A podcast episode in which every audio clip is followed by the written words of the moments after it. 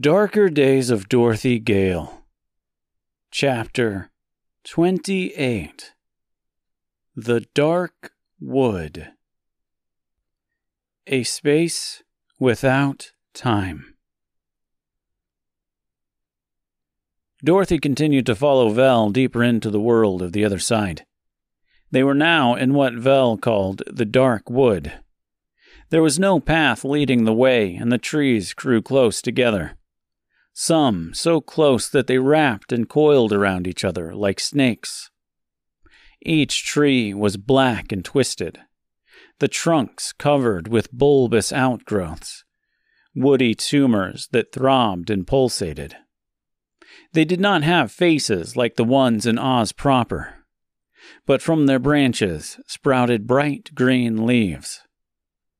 Dorothy watched as small pixie like creatures buzzed around the blackened vegetation, dining on the green sprouts. The trees cried out in sorrowful pain as each pixie laughed. A sappy black liquid bled from their limbs as each leaf picked left a small opened wound. The rough terrain made travel not only difficult but tiring. The deeper they ventured in, the less leaves the trees had. The more they bled, the more they cried. It sounded like a song of misery, a song of deep lamentation, a song of painful loneliness. With the sound of the pixie's laughter long behind them, Dorothy sat down on a large black root sticking out of the ground. She watched as Vel continued to push forth. Vel, Dorothy asked, her breath short, her words difficult to come by. Couldn't we just take a, a short break? Vel turned around and said, this is far from the ideal place to rest. Trust me. Well, I'm sure it's not ideal, but my legs are killing me. Look, I'm not trying to be a baby or, or difficult, I promise. I just need a little bit of a break, that's all. As the words left her mouth, she heard a loud creaking sound coming from the tree beside her. She turned and looked at it with curiosity. It's an old tree. Old forest. of course it would creak, she thought to herself, as if an old tree and an old house were the same thing. The creaking was followed by a scratching, pale and thin. Small at first, like rats scurrying across the barn floor back in Kansas. Dorothy looked on with curiosity as the small scratching noises became louder and more frantic, going from scurrying away to desperately trying to escape. She looked at one of the growths on the tree and slowly stood up as pieces of it began to break. A small hole opened up, like a bird breaking free of its shell. Instead of a beak, however, it was a pair of hands that burst from the trunk. A second pair burst from the tree behind her. She jumped at the feeling of one of them grabbing at her, touching her back. A third pair erupted from a third tree, followed by a fourth and a fifth. Don't worry, said Vel calmly. They do not want to hurt you. They simply long for the feel of the human body they no longer inhabit. The sensation of the love they never felt for themselves. Pitiful, really, when you think about it. And with that, she turned and continued on her way. Dorothy said nothing in response and continued to follow her leader. As they progressed deeper still, they came across a tree larger than the rest. Its trunk, even more twisted, somehow appeared to be a deeper black than any other in the dark wood. It was not covered with tumorous growths like the rest of them.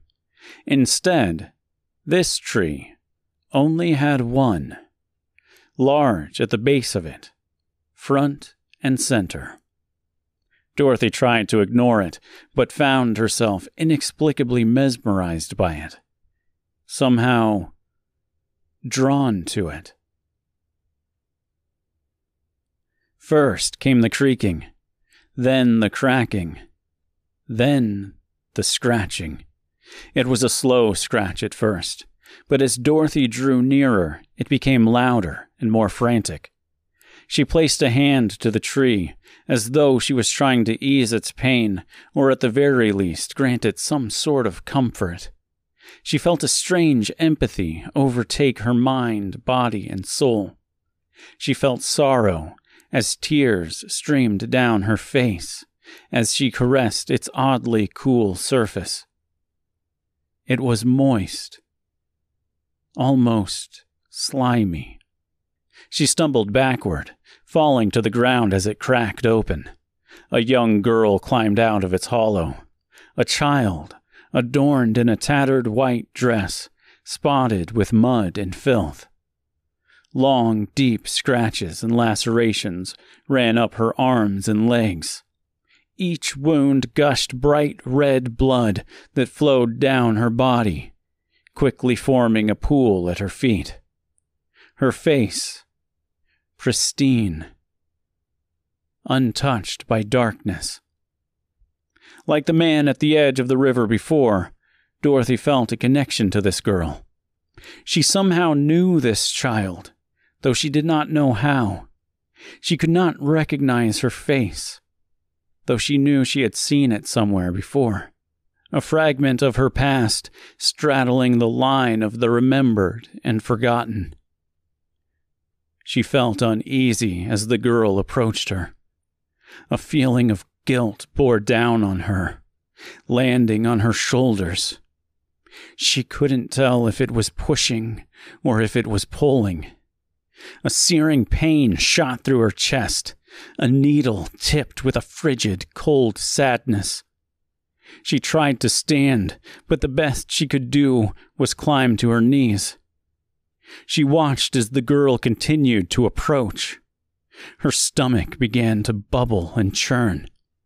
Just like at the river bank before, she could feel something rising inside of her choking its way up through her throat. It was speech.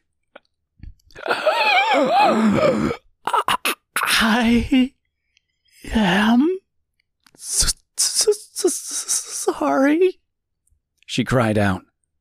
Once again, she understood the words, but not the deeper meaning behind them. She did not understand what compelled her to say them. I'm sorry, she screamed as the child looked into her tear filled eyes. Oh, God, I'm sorry. I'm so, so sorry. I'm so sorry for what you went through. Sorry for what I've done. I wish I could just Take it back. Take it back. I wish I could. I wish I could undo it. I just wish. I what it would do, and I'm so sorry. Please. Please forgive me. Please. The girl, now within reach of Dorothy, placed a single hand to her face. Their eyes met and locked as Dorothy gasped for air.